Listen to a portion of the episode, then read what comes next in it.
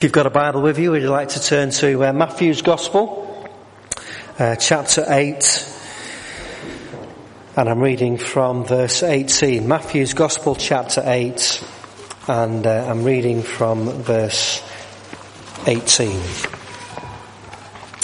When, the, when Jesus saw the crowds around him, he gave orders to cross to the other side of the lake. Then a teacher of the law came to him and said, Teacher, I will follow you wherever you go. Jesus replied, Foxes have holes and birds of the air have nests, but the Son of Man has nowhere to lay his head. Another disciple said to him, Lord, first let me go and bury my father. But Jesus told him, Follow me and let the dead bury their own dead. Then he got up into the boat and his disciples followed him. Without warning, a furious storm came up on the lake so that the waves swept over the boat. But Jesus was sleeping. The disciples went and woke him saying, Lord, save us. We're going to drown. He replied, you of little faith. Why are you so afraid? Then he got up and rebuked the winds and the waves, and it was completely calm. The men were amazed and asked, What kind of man is this? Even the winds and the waves obey him.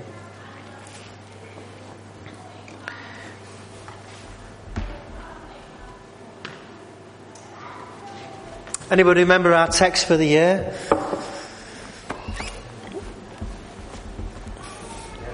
Yeah, yeah, yeah, yeah. We remember it. Yeah, yeah, yeah. Anybody brave enough to to shout it out? Uh, Trust in the Lord with all your heart and lean not on your own understanding.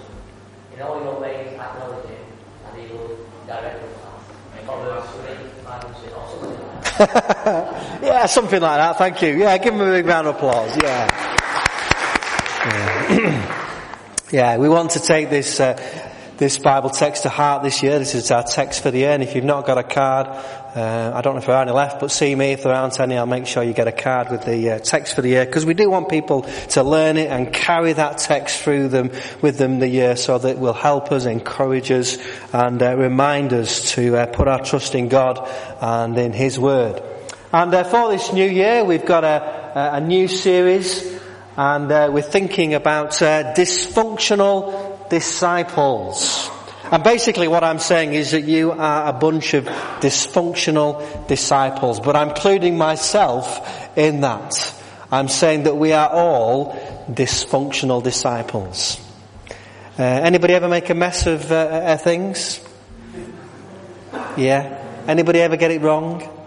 Yeah. Anybody think that they could do better? Yeah. Yeah. So uh, we're thinking about this uh, idea that we are dysfunctional dysciples, and the idea is not mine. It comes from uh, a guy called Krish Kandiah, who works for the Evangelical Alliance. And in his books, Dysciples, he says, I've coined the phrase disciples to describe those of us who feel dysfunctional in our following of Jesus. But the good news is that dysfunctional discipleship is nothing new and nothing to be ashamed of. The very first disciples could have been diagnosed as dysfunctional too. They were constantly getting even the most basic things totally wrong. I don't know about you, but I find that incredibly encouraging uh, that those first disciples got things wrong. Not as an excuse for us to continue to get things wrong, but to know that when we do get things wrong, just like Jennifer was saying to uh, the children, that when we get things wrong, we can go to God and that He can forgive us and uh, set us up and we can start again. And that is the good news of the gospel.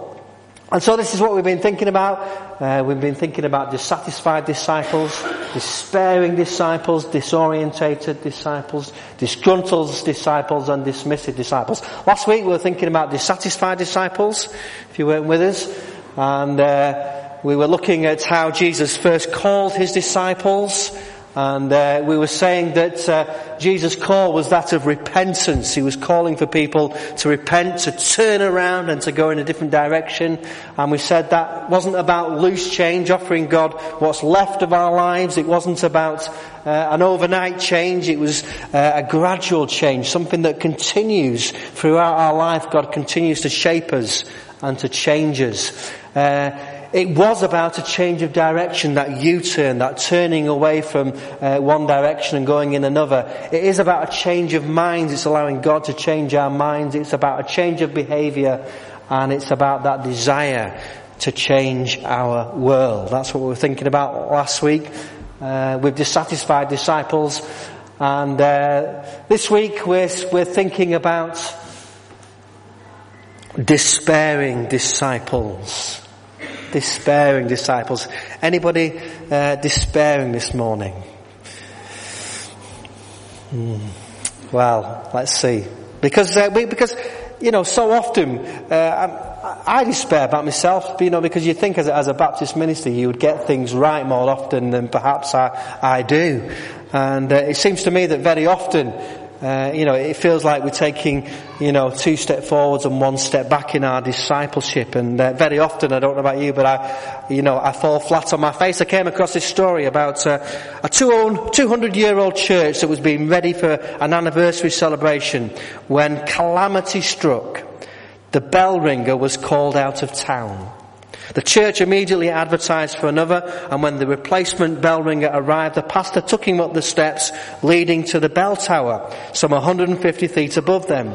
Round and round they went, huffing and puffing all the way. Just as they reached the landing, the person applying for the job of bell ringer tripped and fell face forward into the biggest bell of all. Bong, the bell rang out. Dazed from the bow, the bell ringer stumbled backwards onto the landing. The railing broke loose and he fell to the ground. Miraculously, he was unhurt, only stunned. But the pastor thought to be on the safe side, he better call an ambulance. When the ambulance arrived, the paramedic, paramedic asked him, do you know the man's name?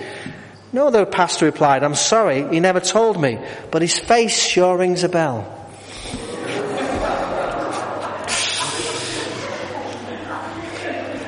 I don't know about you, but uh, I can identify with that because uh, very often I seem to uh, stumble through life and very often fall uh, flat on my face.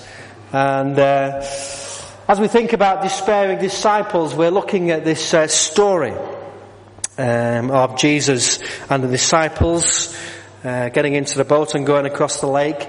But we begin by uh, saying that following Jesus doesn't mean there won't be a cost. Following Jesus doesn't mean there won't be a cost. If people have told you that following Jesus uh, is free and won't cost you anything, it's not true. It isn't true. If you're really following Jesus, there will be a cost. And actually, in, in, the, in the few verses preceding Jesus calming the storm, uh, we read that section. Um, I don't know about you, but does Jesus seem a bit harsh? Um, there's, the, there's these wannabe disciples, and, and, throughout the gospel, do you notice that occasionally uh, wannabe disciples turn up to Jesus? And uh, this wannabe disciple says he was a teacher of the law, good person uh, religious person, came to him and said, Teacher, I will follow you wherever you go. Any of us said that? I'll follow you wherever you go. Jesus replied, Foxes have holes, birds of the air have nests, but the Son of Man has nowhere to lay his head. Another wannabe disciple appears. Another disciple said to him, Lord, first let me go and bury my father. But Jesus told him, follow me and let the dead bury their own dead. Doesn't seem very pastorally sensitive to me. uh, but it does emphasize that Jesus doesn't hold back from saying, you know, if you want to follow me, uh, it isn't going to be easy. And for those of us that struggle in our discipleship, uh, there's a sense in which we perhaps oughtn't to be surprised. Because Jesus didn't hold back from saying, if you follow me, there will be a cost. It will cost you. The disciples, when he called the disciples, we were thinking about that last week, and it said, didn't it, that they left family and they left their nets behind. There is a cost uh, to following Jesus. Sometimes it means leaving things behind. Sometimes it means leaving people behind. Uh, sometimes people decide, as in this case and then in other cases, do you remember when the rich young ruler came to Jesus and said, you know, what do I need to do to inherit eternal life? And Jesus says, well, do you know the commandments? He says, yes, I followed them since I was a young lad. And Jesus says, one thing you lack. Go and sell everything you have and give to the poor and then come and follow me. And that disciple also went away disappointed because he weighed up the cost and decided it was too much. And sometimes people do that. That's the reality. Sometimes, sometimes people decide it's too much. I can't follow Jesus anymore. It's too much. Despairing disciples. Following Jesus doesn't mean there won't be a cost. There is another gospel that says follow Jesus and you'll get rich. I'm still looking for those verses in the Bible that say that. I can't find one time when Jesus said it. Oh, we can find obscure verses and take texts that, that may suggest that and may be interpreted that way. But it seems to me that Jesus seemed to say the opposite. He seemed to say, come and follow me and you're going to have a hard time. Come and follow me and it's going to cost you. There's going to be, the rewards that you will get will be great, but they will be in heaven and not on earth. And actually, if you look at the first disciples and you follow them through and find out what happened to them, the cost was ultimate. They paid the same price as Jesus, who gave his life. And of course, that's what discipleship is about. It's about giving our life. It's about trusting in the Lord with all our hearts, not half-hearted, you know, not a little bit of our heart. Uh, God wants it all. It's all or nothing. And some disciples walk away and say, You're asking too much. You're asking too much. Following Jesus doesn't mean there won't be a cost. Following Jesus doesn't mean we won't get caught in a storm. Doesn't mean we won't get caught in a storm. Again, some people think that, you know, following Jesus, it, it should be plain sailing that we should never experience storms in our life. And again, not only did Jesus not say that, uh, we only need to look at what happened to these disciples that followed Jesus into the boat. Uh, you know, Jesus, it says, uh, got into the boat and the disciples followed him. Because that's what disciples do. They follow Jesus. And uh, they get into the boat. And uh, before you know it, without warning, a furious storm came upon the lake that swept over the boat, but Jesus was sleeping. The disciples are in this furious storm, the waves are coming over the boat, and Jesus is fast asleep. I wonder whether anybody here has had that same experience. You feel like you're facing a storm in your life and you cry out to God and you feel that there's no answer and God is sleeping. I know that sometimes when people pray, we pray, I'm sure they think God is sleeping because there's some people that as they're praying, their, their voices get louder and louder and uh, you think maybe they are trying to wake God from, from sleep because they think if you shout at God that maybe He will hear us. And sometimes it feels like that, let's be honest. Sometimes it feels like we need to shout uh, to be heard. And uh, Jesus was asleep. Do you remember uh, uh, somebody else that slept during a storm? Do you remember Jonah when he was uh, when he was uh, running away from God? Uh, he was sleeping on a boat, whilst everyone else was running around panicking and and praying. And it's interesting, isn't it? Because sometimes we, we imagine that the storms in life come because we've done something wrong i.e. Jonah running away from God, and suddenly there's this huge storm. And sometimes we equate, you know, the storms that we face in life, we must have done something wrong, we must have done something to bring this storm upon ourselves. Well, all the disciples done here, had done here was follow Jesus onto the boat. They were being good disciples, and suddenly there's this uh, storm all around them, and uh, uh, they despair. Isn't it interesting? Um, I think as, as I get older, my memory's getting worse. Anybody else experience that? You know, You can't bring names to, be you know, you, you know somebody's face, but you can't, and it, it's, it's not good, is it? uh, but I think that the, the, the disciples uh, suffered from a bit of amnesia as well, because, you know, if we just look at Matthew chapter 8, the disciples have, have, experienced Jesus healing a man with leprosy.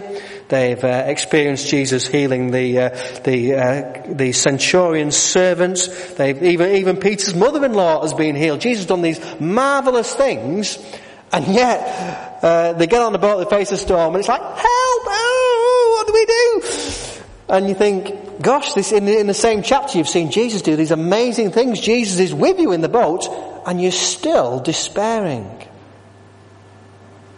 Sometimes, I don't know about you, but I imagine, you know, it must have been great to actually imagine seeing Jesus doing these things. If we actually saw Jesus doing things, our faith would be like way up here. And yet what we, what we find out is the disciples were no better than us. when, when, when difficulties and storms come, they press the panic button and they start despairing, even though they've seen Jesus done some wonderful and miraculous things. You know, miracles don't produce faith. Uh, it's very exciting and wonderful when they happen, but they don't really produce any more faith. Uh, or they might do in the, in the immediate thing, but it's very quickly forgotten when you face the next difficulty in our lives. But they do the right thing. They go to Jesus uh, in their storm. Lord, save us. We are going to drown. If you didn't think these people were dysfunctional, uh, Lord save us is a great acclamation of faith, isn't it? But we're going to drown. we're going to drown uh, is, is a shout of doubt and fear. And it, and it kind of sums up the disciple. They want to, they want to believe in this Jesus. They want to be faithful. Uh, but they look around at the waves and, and the wind and doubt and fear comes in. It's like Peter, isn't it? When he walked out onto the water, he wanted to follow Jesus. He wanted to do, to do what Jesus is. Jesus calls him out. But then when, when he sees the water and, and, and, and around him and realizes what's happening, uh, he doubts and he starts to sink and, and we've all experienced that sinking feeling, isn't it? Dysfunctional disciples, despairing disciples. Uh, Lord save us, we're going to drown. Uh, in Mark's gospel, he says, teacher, don't you care if we drown? And again, you know, when, when things go wrong, uh, when we experience storms in our lives, very often uh, people say, God doesn't care. Otherwise, He wouldn't be allowing me to go through this situation. If He really cared, He'd step in and He'd intervene. He wouldn't allow these circumstances. And uh, very often that's how people feel. And the disciple says, don't you care? And again you think, gosh, these people have been with Jesus. They've seen His compassion. They've seen the care. He's just healed Peter's mother-in-law. That's how much He cares about His disciples. And yet, they say, don't you care? And that's very often our response, isn't it? We think God no longer loves us if bad things happen. Uh, again, we equate it, don't we? It must be our fault. We've done something to annoy this God and He no longer cares. Following Jesus doesn't mean we won't get caught in a storm. And if you're going through a storm at the moment, it doesn't mean that you've been disobedient. It doesn't mean that God doesn't love you. It doesn't mean that God doesn't care for you. And uh, the thing in this story is that God in Jesus meets the disciples in the storm. He doesn't not allow them to go through the storm, but He's in the storm with them. Some of you know that uh, when I go away, I, I, like to go out on uh, my little boat. Some of you have seen it. I brought it here. Some of you have actually been in it. And this is me on a lovely, uh, calm sea in Swanage.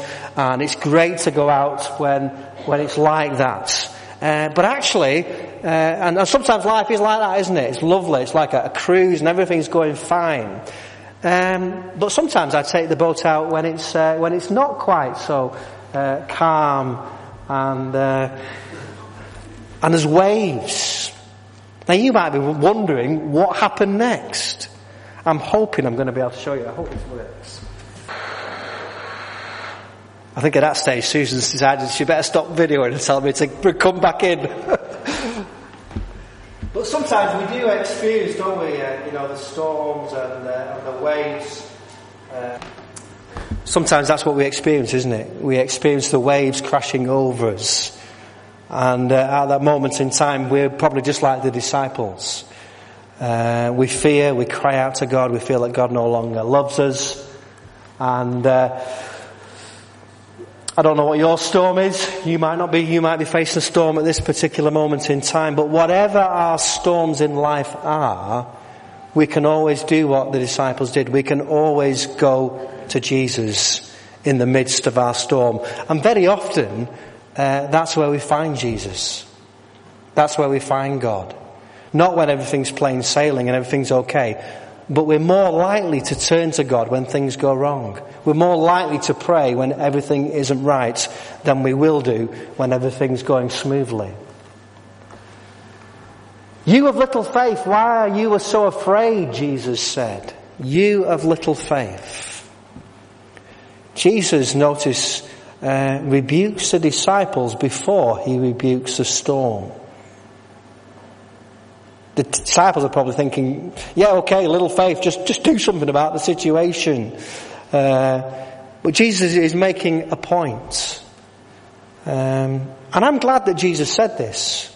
I'm glad that Jesus said to the disciples, you of little faith, because again, these people that had followed Jesus, and had seen Jesus do amazing and wonderful things, had little faith.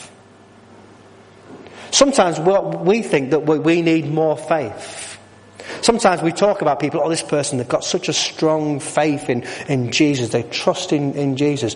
Actually, we don't need strong and bigger faith.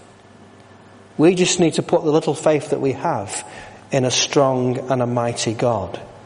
Because it's God who will do it. And it isn't dependent on how much faith we can muster at any particular moment in time. Because it seems to me that the disciples in crisis struggle to muster anything other than a little bit of faith. But that little bit of faith was put in Jesus. And they were afraid.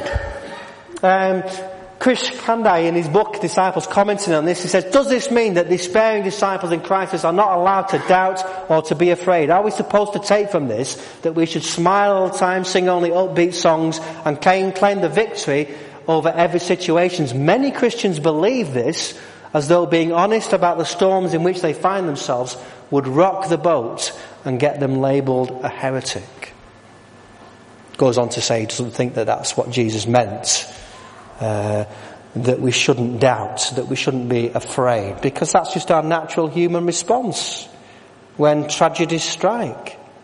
Uh, you know, uh, we mention every Christmas, don't we, that the angels come and say, do not be afraid. And uh, I always pull out that statistic that it's, apparently someone's counted that it says 365 times in the Bible, do not be afraid, one for every day of the year. Because we need that, because we, we, we, we, face fearful situations when our natural response is to be frightened. That's our natural human response, is to be afraid of frightening situations. So Jesus isn't saying don't be afraid, but he is saying trust in me in your fear and in your doubts, remember to trust in me.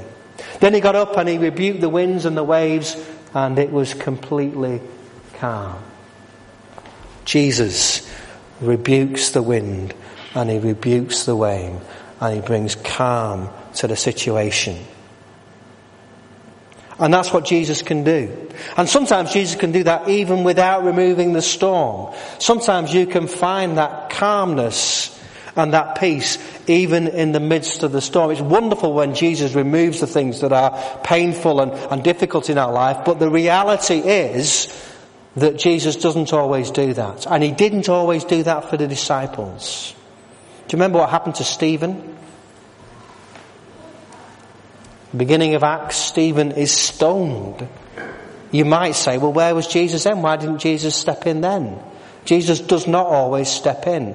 And if we believe and we think that Jesus is always going to step in and remove the storms from our lives, then again, we've not read the Gospels and, and the New Testament correctly. It's not a correct reading because that doesn't, because it happens in one situation, doesn't mean it will happen in every situation. Sometimes people remain in the storms for most of their life. Sometimes it feels like I'm more in the storms than in the calms and I'm trying to remain in my boat but waves are coming over and keep splashing over and trying to knock me out of the boat and sometimes they even succeed in knocking me out of the boat. Uh, but I can still have that peace and trust that I know that God is with me. And God is with me doesn't always mean that the storms are removed. In this situation, it does. The, uh, the, when, when, when Jesus speaks, things happen. Have you noticed that in the, in the New Testament? When Jesus says something, it happens. It was the same in creation. You know, God spoke and he said, let there be light and there was light. And when Jesus speaks, even the waves and the wind have no choice but to be obedient to the Creator, God because he has the power over the winds and over the waves. Following Jesus doesn't mean we won't get caught in a storm. But following Jesus does mean trusting in the one who has the power to calm the storm. It does mean putting our trust in the one who has the power to calm the storm. The disciples were amazed. What kind of man is this? They asked. What kind of man is this? Even the winds and the waves obey him. They were amazed by Jesus. And we can still be amazed by Jesus. We can still be amazed when we read stories like this. Our reaction should be one of amazement. When we hear of some of the wonderful things that God is doing in the church and in people's lives, we should still be amazed. But we also should remember that some people are living in those storms. And some people are struggling and some people are wondering, does God really care about my situation? And our job in those situations is to remind people uh, of God's love for them, of God's care for them in Jesus Christ, and of the fact that God is with them in that situation. Because that's what the disciples experience. Uh, following Jesus means trusting in the one who has the power to calm the storm. And whatever storm you're facing, Jesus does have the power to bring calm in that situation. He can bring calm and he can bring peace. And sometimes he will even remove obstacles out of our way, but sometimes he won't. And that's where faith kicks in. And that's where we need to be, that people of little faith in a big God who promises to be with us. So, the good news is that the disciples despaired when they faced difficult situations, and so don't be surprised when you find yourself despairing. It doesn't mean you're not a disciple anymore. You're just a despairing disciple. Last week you were a dissatisfied disciple. This week you are a despairing disciple. Next week you're going to be something else. But that's how life is. Uh, and the important thing is, is that we continue to follow Jesus just like the disciples uh, in the plain sailing and when the sailing gets a bit more difficult.